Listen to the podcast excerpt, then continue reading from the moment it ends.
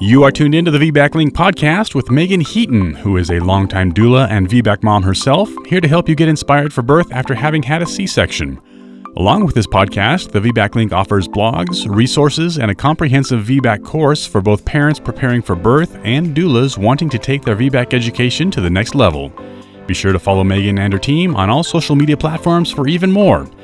Although these podcast episodes are VBAC specific, it is encouraged for all expectant moms to listen and educate themselves on how to avoid a C section from the get go. The purpose of this podcast is to educate and inform. It is not meant to replace advice from any other qualified medical professional. Here is your host, Meagan. Hello, Women of Strength. We have an amazing episode today with you with our friends Caitlin and Chrisie. She, um, they are from our favorite lactation, the Lactation Network, and an IBCLC with the Lactation Network. So we are going to get into the topic about well, how the Lactation Network even came about, but also all the questions and what does it mean to work with Lactation Network and an IBCLC. We talk so much about preparing for birth and then birth. And we talk a little bit about postpartum. We're starting to get more into postpartum because it's a really important topic. But this is a topic that is near and dear to my heart because I have had three babies and three pretty different experiences. And I've had I've had some challenges along the way. So we're excited to welcome our guests today talking about breastfeeding and pumping and going back to work and all the things and what it looks like to work with an IBCLC through the Lactation Network. So welcome ladies. Thank you. We're so excited to be here so excited to have you. I think maybe we can just start off right off the bat with what is TLN? We've been talking about it for a little while now, but what mm-hmm. is Lactation Network? How did it start? And where are you today? Yeah, my name is Caitlin McNeily. I'm the VP of Consultant Relations at TLN. Uh, TLN stands for the Lactation Network. We are the largest network nationally in the US of IBCLCs, lactation consultants for short but IBCLC stands for Internationally Board Certified Lactation Consultants. I am based in Chicago and have been with TLN since its inception um, and have seen it through um, a couple iterations and have watched it grow um, as my fourth baby. I sort of lovingly refer to it as.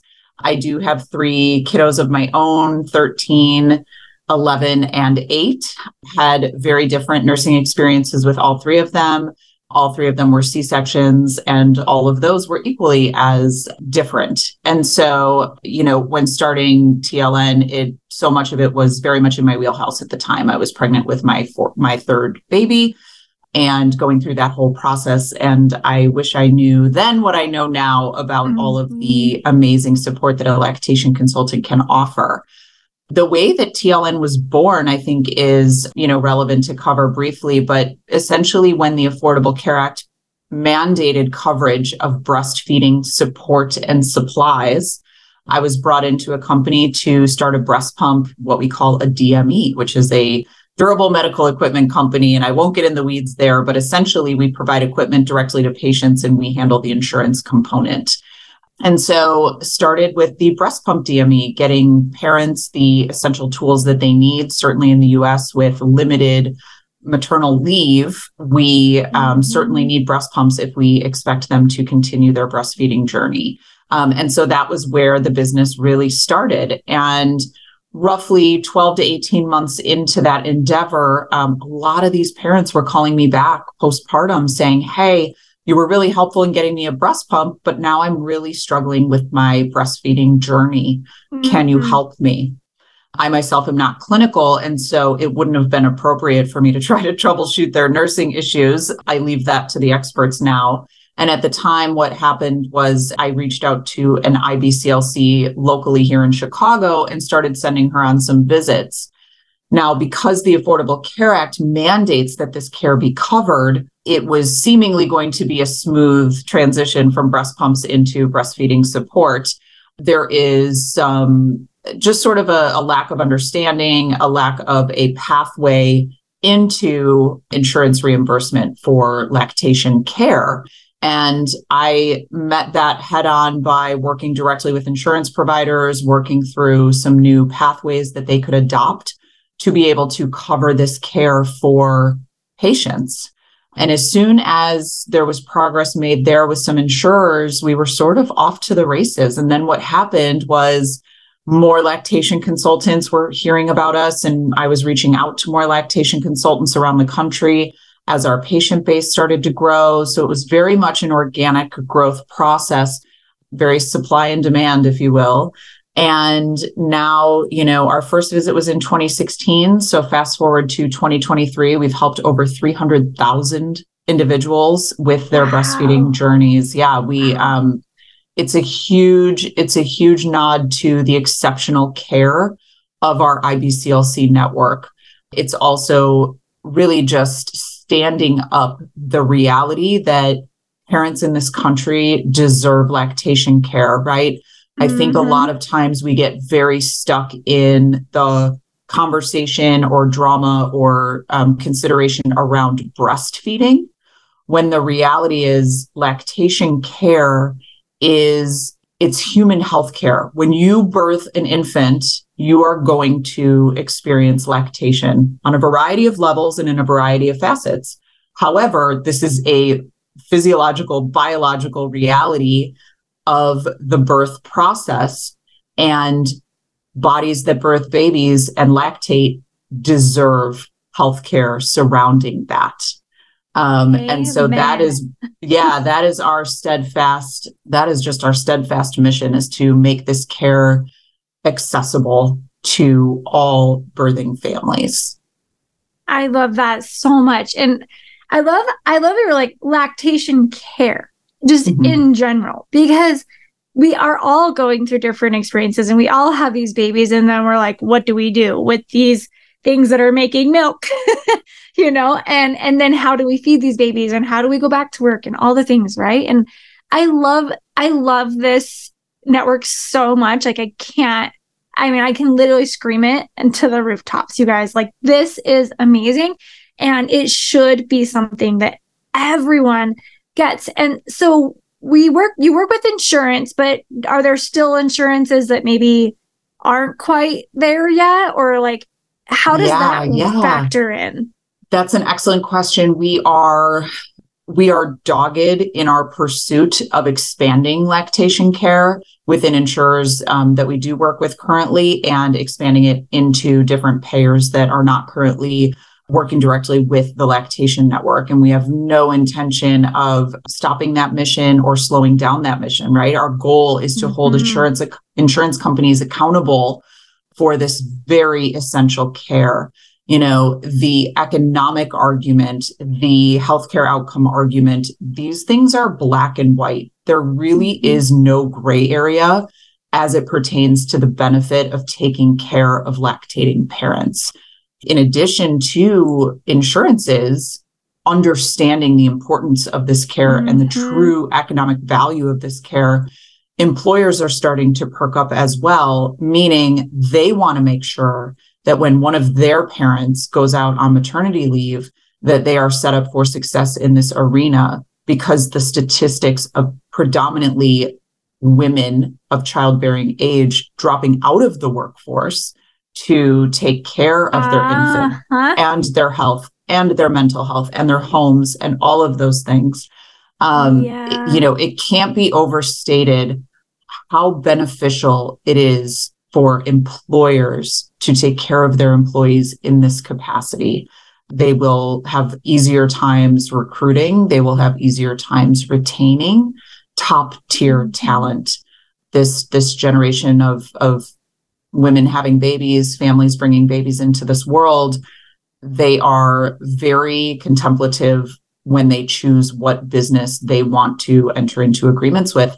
And so much of that right now is based on the benefits space. Mm-hmm. They want to know that their employer is going to support their endeavors at home to keep them productive and happy at work.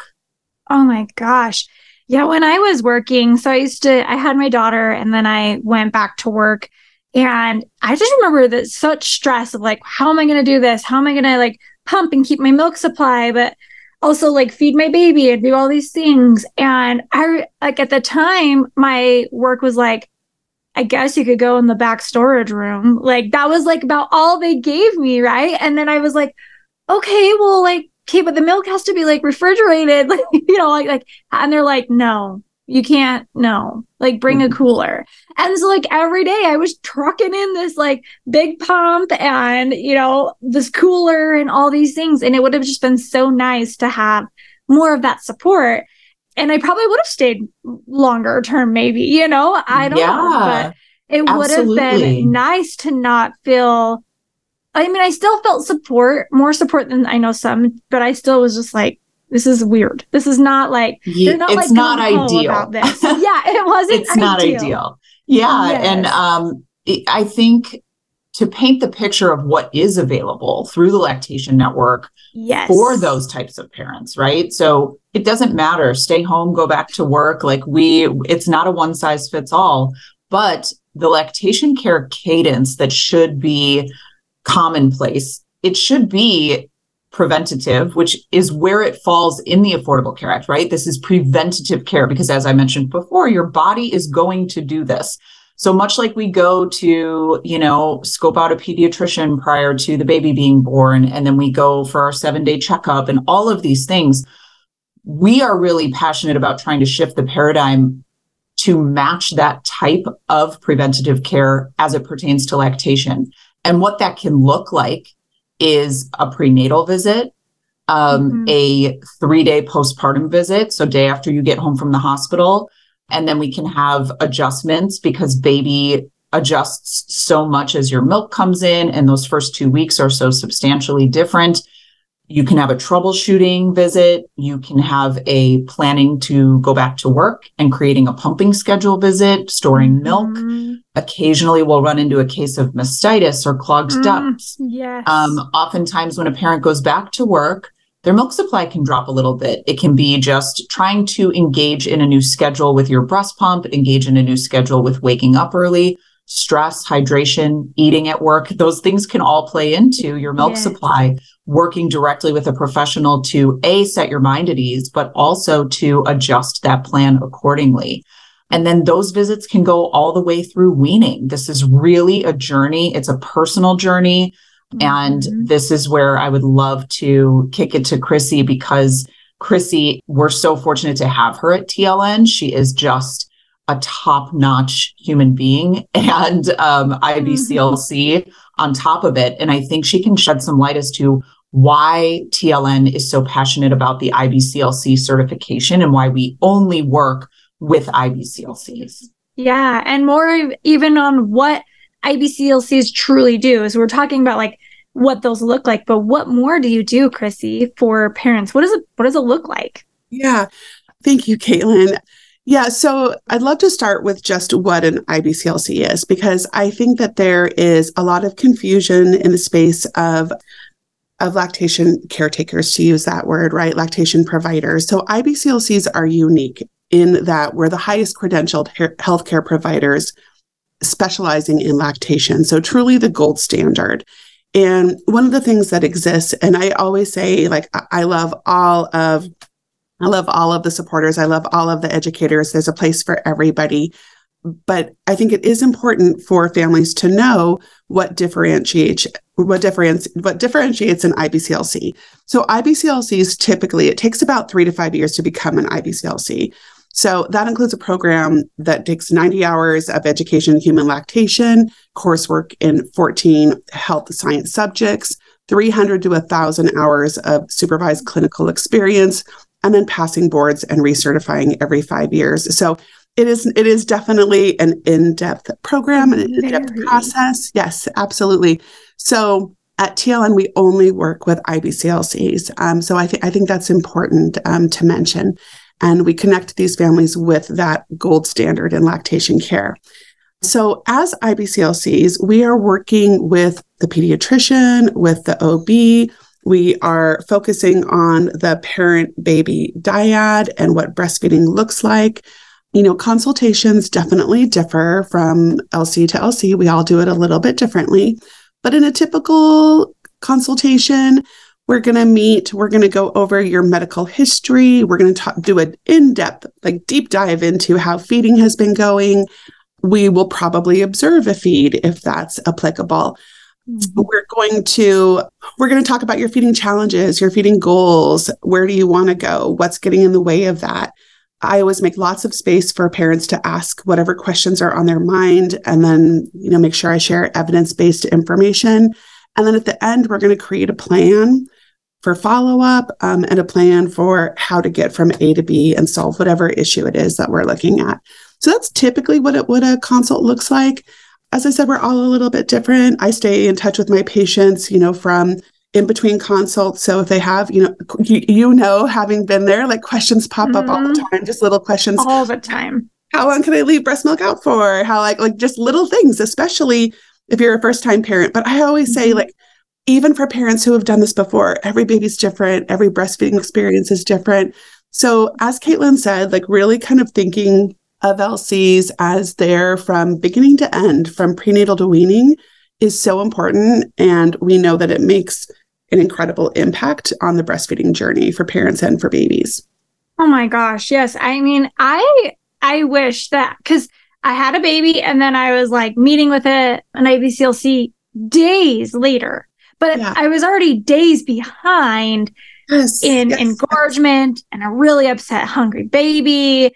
And I, it wasn't that I couldn't feed my baby. It was just that my boobs were really rock hard. And I remember when I met with the IBCLC, she was like, it would be really hard for you to eat, you know, latch onto a rock like that, like with, you know, and she with my mouth like this. And she's like, we got to soften these up. And I was like, I don't even know. Like, I was just like a mess. And like if I would have had that care before we would have had my baby, we would have been able to do exactly what you said. Go over my plans, go over my goals, come up with things to look for and what to know, and then have had your help way before I was days past my breaking point of my husband being like, I'm going to the store. Like, and I'm like, oh, I just want to feed my baby. And, he, you know, we were just like a mess.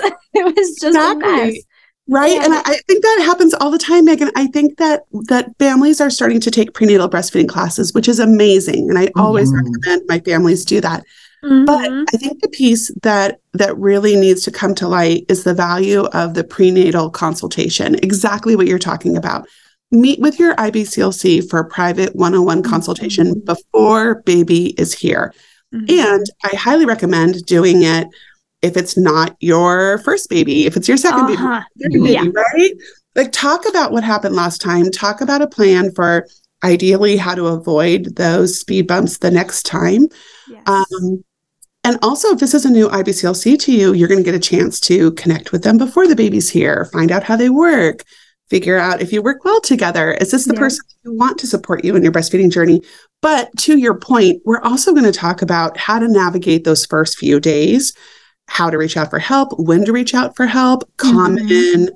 you know, little speed bumps that might happen, including engorgement, which you just mentioned, like how to navigate yeah. that. So really lays the foundation for like getting off to a good start. Absolutely. I just think it's so beneficial. And what what's so great about lactation network is it's really so easy to get a consult and get going. Like it, you've made it so easy. It's it's a matter of clicking, filling out a form, and starting your consultation. Right. Yeah. so we have IBCLCs across the nation and every mm-hmm. state. Um, if you don't have an IBCLC, we will connect you with one. We will check your insurance to make sure we can get you covered. And then, right, then it's just a, a, a matter of scheduling. And the other thing that I think is really important to mention is IBCLCs practice in different ways. So we have IBCLCs who do home visits, who yes. have offices that you can come to, who do virtual consults many of my families like a combination of those. They might mm-hmm. start off with an in person, but then maybe move to some virtuals for follow up. So oh, there are lots nice. of different ways to do this. And I also think that sometimes people, if they don't know what to expect in a lactation consult, they might feel like, I'm just gonna give you an example, like they have to do a feed, or maybe like they have to do a feed virtually. That's not always true. And, you know, I think maybe they picture um, a very invasive, like physical exam. You know, that is not true. So and then I also think another thing that comes up is home visits. Sometimes people worry about, oh my gosh, like postpartum, my house is a mess. I don't want anybody coming. Like, oh my gosh, like don't worry for a second about that. Like we, that is the farthest thing from our mind as LCs. Oh yeah. You know, like come to you in a space that is most comfortable for you, take care of you, make sure that you have all the information and support that you need. And truly make our lives easier. Like, and taking out the question. And so, you know, even even before birth, like, and there's different types of birth. I, I mean, like Caitlin just said, like she had three C sections. I've had C sections. We've had vaginal. There's VBAC. There's unexpected C sections, planned C section. There's a whole bunch of things that happen in birth. And we know that medication, fluids, all the things that happen, mm-hmm. right? Trauma responses, all these things can impact maybe when our milk comes in or how our milk comes in. And and then also our mental state. Like if, you know, I remember when with my first, I came out of my C-section and I just remember being in my hospital room, like dozing off, coming up, and then like there was a new person holding my baby and then i doze off and then wake up and a new person was holding my baby. And all i could think was like what's going on? Like that's all i could think. Not like i need to feed my baby. Everyone needs to leave. How do i feed my baby? I'm not awake enough to feed my baby. You know mm-hmm. like should i should i have started pumping? You know there's all the things. And so do you guys have any tips on you know even before scheduling a consult that would maybe say like hey, maybe look out for these or do these things, or different births can impact the way milk comes in and things like that. Yeah. Yeah. I, I think it is important to acknowledge that, and especially in the first few days, um, how the birth that you have absolutely does impact um, your early breastfeeding experience. In fact, um, I recently found a study um, that points out that um, women who deliver by VBAC are 47% more likely to initiate breastfeeding than women who deliver by a scheduled cesarean. Whoa. I know, right? I felt, I felt like that was a little shocking when I saw that. So we know that women who deliver via cesarean birth are more likely to experience early difficulties with breastfeeding.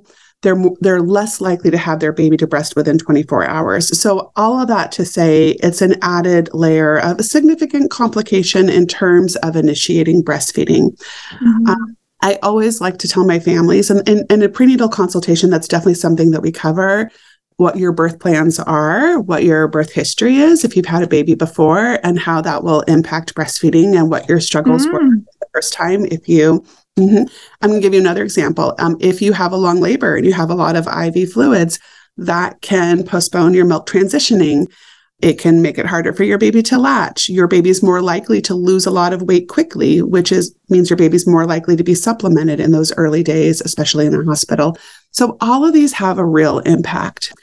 So those are the the, the things we're you know we're going to cover with a cesarean. There are positioning considerations. You know we're mm-hmm. we're going to probably move that baby off the torso and find positions that are more comfortable typically these challenges are surmountable you know in the first few weeks so i never want to paint the picture that that these are things that that we can't have a plan for that we can't but i think yeah. having a plan is key having the support is key um, having those conversations having somebody that you can reach out to when you're experiencing any difficulty yeah. any breastfeeding difficulty yeah, I I would love to piggyback on that. I think it's so, you know, a lot of people are like, well, I don't have, I, am not one of those people who has a birth plan, right? Uh-huh. Um, because the joke is always like, as soon as you make your plan, like, you know, it all it goes changes. out the door. exactly. But I do think to Chrisie's point, you know, in hindsight, I really wish that I, my first C-section was emergent. I was, I was put under for it.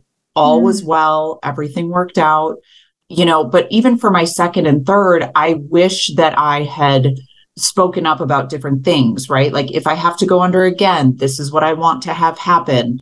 Mm-hmm. Remembering that when you're in the, you know, when you're in your labor and delivery suite, letting everyone know, hey, if this does have to go to a C section, I want it communicated to the OR that I want the baby put on my chest immediately after delivery. I want mm-hmm. it communicated that my intention in PACU is to immediately initiate breastfeeding and get skin to skin because those are things that, you know, we can have all the best intentions in the world, but it is worthwhile just thinking through some different scenarios. I mm-hmm. think that it's it's helpful to quell any of that anxiety, right? Because to Chrisie's point, like these, these things are out of our control. And that is totally the job of the medical professionals to take the best care of us and our babies. But it's definitely possible to just have some of those high level thoughts and conversations, right? You know, for my, mm-hmm. for my mm-hmm. daughter, she was my second C-section. I was conscious. you know, but even then, it was sort of not really outwardly known that you could request immediate skin to skin. And then in PACU, the nurse wasn't really working with me on breastfeeding very much. And, you know, I lost some of that time and skin to skin that, um, you know, you only really realize later because you're so in this mm-hmm. mentality. It's just such a whirlwind in the best possible way. It's the greatest moments ever but really kind of putting pen to paper and think through some of those different scenarios. And that's why that prenatal visit with an IBCLC is so amazing because you know when you're meeting with your ob they're really they're really just you know making sure that everything's going smoothly that's not to say that they're not spectacular um, mm-hmm. doulas are certainly helpful in getting you know some of these plans together but as it pertains to breastfeeding and the potential different delivery methodologies an ibclc is really the best person to set you up for that type of success so don't overlook it. You know, we we can't get all the answers from Google. Breastfeeding is a very biological experience, right? Like we, you know, we tend to want a lot of quick answers, quick fixes, and you know, mm-hmm. just knowing that you have time, relax into it, and reach out for for help is definitely the way to be prepared, right? You've made your yes. Pinterest perfect nursery let's focus on what the actual um, delivery and feeding is going to look like because right after that baby mm-hmm. arrives that is where all attention goes yeah we had um when we when we actually started talking about TLN, TLN we had someone write in and she was like can i like do a review on lactation on IBCLC and how important it is because it impacted her. She had three C sections. She had history of getting mastitis with every single baby. And so she ended up working with IBCLC before she had her third C section that was planned. And they worked on all these things, and she was able to avoid all of the things, you know, that she had last time. And she was like, she was literally at my hospital bed the day I had my baby. Like they had scheduled it to like, because it was a scheduled C section, right? So she's like, I will come. You tell me when. And she's like, it was so impactful. She's like, it made my experience with my newborn so much more powerful because she was able to take out the stress and the question and all those things and have more of that, like, you know, Pinterest perfect birth experience, right? Like, it was mm-hmm. so powerful for her and i just i think it's so important to to talk about those things and um you know she said like if you can like get skin to skin in the OR, do these things, and then I'll meet you later. And she did all those things. And it was, she just said it was just totally. Yeah. Changing. I think, I think that that's, I'm happy that you brought that up, Meagan. I think a great question for your delivering hospital is do you have an IBCLC on staff?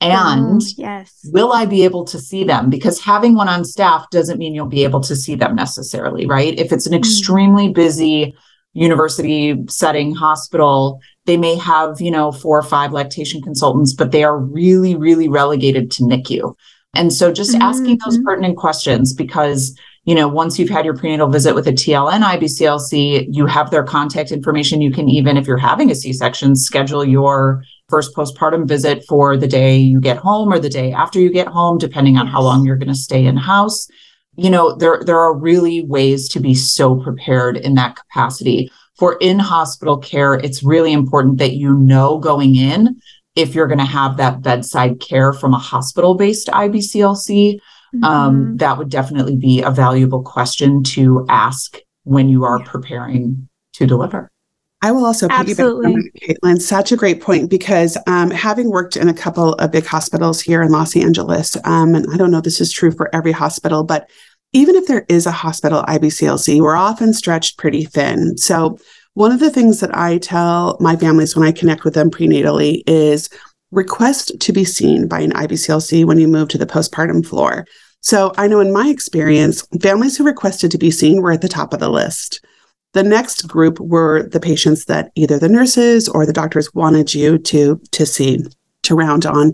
And then the third group who might not get seen are the, the families that seem to be doing okay who haven't asked for a visit. So again, that was my experience, but I think it helps to ask. So that's a great thing mm-hmm. to to have your support person do, to advocate for you, ask your your nurse or the charge nurse to have the IBCLC come by every day when you're in the hospital. Yeah. And I mean, and I, one of my experiences, um, and this is why I think having that lactation, like official lactation consultant, you know, IBCLC beforehand is I did request and they said it's the weekend, they're not here. And yes. so, you know, to to Caitlin's point and your point, like asking ahead of time, like, hey, do you guys have IBCLCs? And then not only do they have them, do they work seven days a week? Because yeah, I was on the weekend and then I would have these C sections. And then days later, I finally found an IBCLC and I was so far behind when I maybe could have connected. And maybe it could have even been like a virtual, like, hey, how does this latch look? Or it's hurting, or, you know, all of these things. And we could have had, we could have nipped a lot of problems in the butt, honestly. exactly. And then to compound that issue, I often hear from families that while they are in the hospital, they will hear a lot of conflicting information about breastfeeding oh, from yes. different care providers. And it's so frustrating for them. You know, most families mm-hmm. are coming from the place where I'll do whatever I should be doing, but but please yes. provide a consistent plan. And that is where either the IBCLC who's on staff or the IBCLC you've connected with prenatally can jump in and help you and be mm-hmm. the person who clarifies that plan for you and gives you a way forward. Absolutely. Well, we have some questions that our community, people from our VBAC Link community on Facebook asked. If you don't mind, I would love to ask some of them. This one was from a mom says that she's due in April. She says she's a stay at home mom and has a toddler as well. Her goal is to exclusively nurse because she thinks pumping will be too much. How do I navigate nursing a newborn and caring for a toddler, schedules, general trips, etc.? She nursed and pumped last time. Such a great question.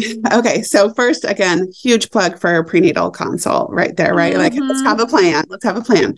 And then I'll just share a couple of tips that um, I give my families in these situations. The first one is baby wearing baby wearing makes such a huge change really helps keep that newborn close skin to skin so many benefits of, of keeping that baby skin to skin. We know breastfeeding goes better when babies are skin to skin and and baby wearing is just skin to skin while your hands are free and now you can also like take care of your toddler. I'm also going to say huge plug for support. We know what where those difficult moments tend to be.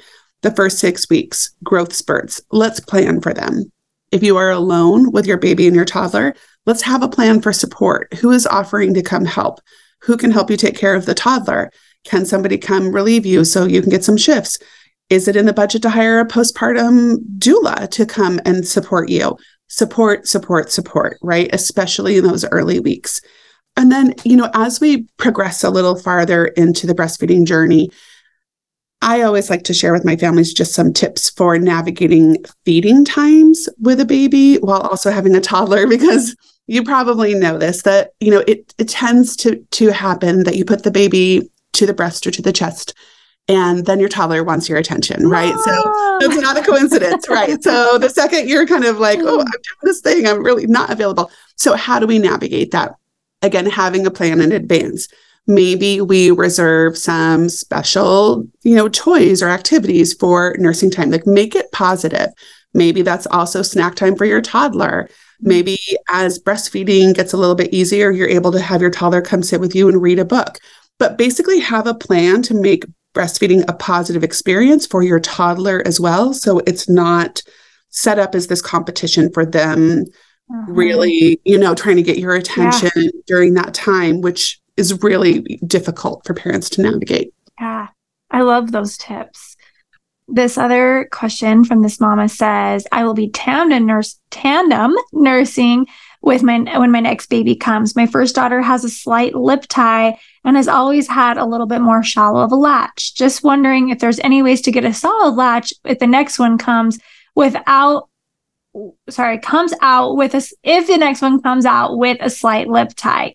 Didn't seem to affect my first daughter getting milk out while nursing, but I do think it caused my supply to never really come in fully. Yeah, yeah. So love that that she's asking this question in advance for sure. There's a lot we're still finding out about restrictions or ties. One thing I would look into in this situation is if the second child does have a lip tie, is there also a tongue tie happening? Mm-hmm. So often we know when there's a lip tie, there's a tongue tie. Not always, but often. So that's where working with an IBCLC, they're going to help you navigate what's happening with breastfeeding. And do you need a referral to what we call a preferred provider, typically an ENT or a dentist who specializes in ties? Let's have that baby evaluated by the specialist. Let's find out early on are there any lingual or labial restrictions that are preventing the baby from removing milk both efficiently and comfortably for the parent? So, information is key there, right? Especially if we know that there's a history. Mm-hmm. Um, and IBCLCs in your community will be able to give you those names and that contact information for those preferred providers so that we can find out that information right away. I've, i also love that she brings up an important point about supply sometimes very strong supplies can mask tongue ties and lip ties even and mm-hmm. and really kind of make those issues not so obvious in the beginning but then they mm-hmm. might show up later on like she said like maybe it affected her supply i often see people who do okay even though their baby has some restrictions but then the 3 month regulation hits and suddenly their nipples are sore suddenly their supply is really feeling an impact. And it's because there was an underlying restriction this whole time. Right. Yeah. So early information, let's find out. Yeah, I was just going to ask you if IBCLCs can technically diagnose a lip or tongue tie or or if they can say, "Hey, it looks like maybe there's something going on." I my daughter um, I also had some restrictions. I, I mean, I had some issues just in the beginning with like milk coming in, and I talked about like how I was kind of out of it. Had a little rocky first start. But then um, when my daughter was five, she went to the dentist and the dentist said, um, how did she eat? Like, how did, you know, how did she eat as a newborn? And I was like, oh, she, you know, we had our troubles, but we got through it. And he's like, good for you. He's like, she has a severe lip tie. And he's like, we mm-hmm. actually need to like take care of it because it's going to start impacting her as her teeth are coming in. Like it was so thick. And I was like, oh, and like, so so i yeah so those two questions like can an ibclc diagnose or can they just say hey it looks like we may have some restrictions here. I would suggest you go to this provider. The latter. We are not allowed okay. to diagnose. It's not in our scope to diagnose but we do connect you with the appropriate medical provider who, who yes. Does a full evaluation and make a recommendation yeah. And I obviously we love pediatricians, we love all of our docs. but my pediatrician, I asked, and she was like, no, not at all. Mm. And so I feel like sometimes pediatricians aren't as skilled as IBCLCs in recognizing. So maybe they can't diagnose, but they can recognize and get you to that next step provider to help your feeding journey and your supply and all these things, you know, be better in the end. Exactly, exactly. Again, I second that. I also love pediatricians so much, but IBCLCs mm-hmm. are really the experts in navigating the lactation aspect and referring you to, a, again, what we call a preferred provider for yes. evaluating lip ties and tongue ties. Yeah, I love that. So, again, a whole other reason why we need an IBCLC through the Lactation Network. Okay, so this question, I think, again, kind of plugs into getting that prenatal or that consultation before. But this mama says, I would like for my husband to take some of the nighttime feedings to allow me longer stretches to sleep, which we know sleep is so important. Says he mm-hmm. wants to help with his, with, he wants to help with this too. Is there any way to do this without negatively impacting breastfeeding or getting up in any way to pump, you know, having her to actually lose sleep? And give it to the baby in a bottle or give it to the husband in a bottle. It says there's conflicting information online. And I've heard from most mothers that that they just end up doing the nighttime feedings anyway. Maybe their spouse could help with diapers. And it says maybe their spouse could help with diapers instead. So this is a tricky one because sleep is really important. We know for our mental health, especially after birth and recovery, especially if we've had a long birth or a cesarean and things like that, right? Like we just need that sleep. But how can we help our partners be involved without negatively impacting?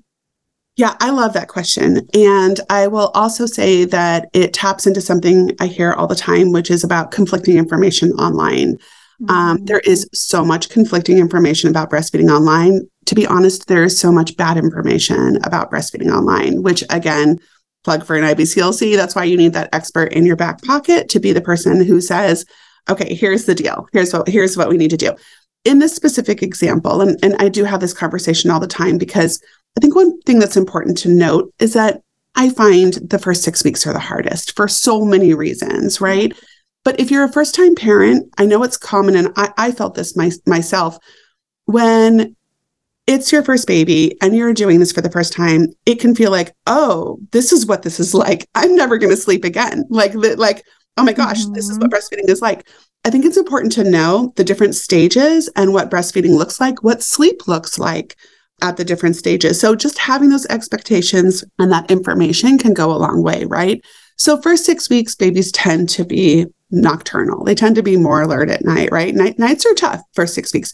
Throw in growth spurts where we have all this cluster mm-hmm. feeding. Nights tend to be a little harder during during those times. So we know that. We know that that sleep is going to be tough the first 6 weeks, but important to know that it does get better. It usually gets better after what we call the 6 week growth spurt. So that is one factor. But to answer the the specific question, I like to talk to my families about what I call tag teaming at night, which I think is what she, she's asking about. So once we introduce a bottle, then you do have a little bit of play in terms of how the partner can support those nighttime feeds. And again, such an important uh, topic to talk about before the baby gets here, right? How are we going to navigate nighttime feeds? So important. Sleep is super important. So, one possible scenario, and this really depends on the specifics that are happening with the family, but once we're introducing a bottle, it might be possible for the parent to pump before they go to bed. Maybe the partner grabs the next feed with a bottle and then the the parent who pumped right before bed is able to you know kind of skip that feed and then grab the next feed. So we kind of like pre-pump essentially. So this plan mm-hmm. works for some people. We do have to introduce a bottle. And where a lot of people go as well the standard information is i shouldn't introduce a bottle until four to six weeks so that mm-hmm. plan's not going to help me. Um, and you know my take on that is we don't always have to wait four to six weeks so let's talk about the specifics of what's happening with with your baby your family but also, it is important to note that in general, we do need a one to one ratio, one pump session for every bottle in order to protect your supply and oh. your breast health. Because if we go too long, especially in those first six weeks, if we go too long without removing milk from the breast, we can get plugged ducts, we can get mastitis, we can get other issues, right? Now, unfortunately, prolactin, which is the hormone that's driving a lot of this, peaks middle of the night. So often we have our strongest supply right in the middle of the night. So how are we navigating all of that, right? And that's what comes down to the specifics of the IBCLC putting together a plan for you and your family. I will say generally, we're usually able to carve out a longer stretch of sleep for the birthing parent after that 6-week growth spurt. But mm-hmm. absolutely, you know, sometimes we can if we just take that scenario, maybe, you know, the parent or the other parent or a support person is giving a bottle and it means you wake up, do a 15 minute pump session and go back to sleep. But that might be a lot faster than the process of feeding the baby from beginning to end. So, you know, these are all things that we look at and create a plan for. Yes. Yeah. Plans just like are important. They are. They are. Yeah. And just, you know, from I'm not clinical. So like mom to mom, we're we're saying a lot of things that can be interpreted as overwhelming, right? I mm-hmm. want parents so much to settle into this amazingly delicious life moment and we are very much a fast moving, fast paced world. And this time is so precious. It's mm-hmm. so amazing. You will just want to inhale your new baby and it's so, I, I just think giving yourself permission to take those four to six weeks to really just rest, recuperate, establish that connection. Your brain is going to really want to go to Target. Like, try to just find some time to go to Target. Maybe that's with a support person, right? So that you, if you get there and 15 minutes later, you need to ditch your cart and go nurse in the car, someone else can stand with your cart or they can say this is totally fine i'll put back all the items and we'll meet back in the car like if you if you're feeling that real urge to get out and do things you know make sure you take a walk I saw a really funny meme yesterday where it said, you know, nap when the baby naps. And it's this new parent with a stroller outside and she lays down on the sidewalk. um, you know, and like obviously that's great advice, but in practice it's difficult. And so, you know, just just know that you will rest, you will sleep. It is the best, most special time, you know, and and we are here to help you prepare for it the best we can. It's not mm-hmm. it's not a Google time. It's not something that you can really search Google for all these answers, right? It's important to go into it knowing that you can trust yourself, trust your body, advocate for help. You know, this used to be done with a huge village. We've lost that village a bit. Bring an IBCLC in early and often to be that outside person who comes in and is solely focused on this feeding relationship to nourish yourself, your baby, your family, to give you, your spouse, your the grandparents, the siblings, all will be impacted by this peace of mind and this support. It's very, mm. very crucial and lovely. And I wish all of you tons of snuggles. I literally just got the chills. Like, such a powerful message right there. So, so powerful. And women of strength, if you are wanting to schedule your consult right now, all you got to do is click in the show notes or you can go to our Instagram and look on our in our bio. It's really easy to schedule a consult and start your plan today. And then one last question, if we have IBCLCs who are maybe listening, because we do, right? We have such a large birth community that listens, um, and they maybe want to join the lactation network. How could they do that? Or is that possible? Yeah absolutely. absolutely. I would encourage i would encourage anyone listening to check out our website. It's tln.care um, that's t is in the l is in lactation n is in network dot care. And come visit us come ask questions. We are just so so passionate about this space and are so grateful that we've had this time. Well we love you guys so much. We're so grateful for your time and we just know that you are literally changing lives all over. So thank you so much. Would you like to be a guest on the podcast? Head over to thevbaclink.com slash share to submit your story. For information on all things VBAC, including online and in-person VBAC classes, the VBAC blog, the worldwide database for VBAC doulas, and more, head over to thevbaclink.com. Congratulations on starting your journey of learning and discovery with the VBAC Link.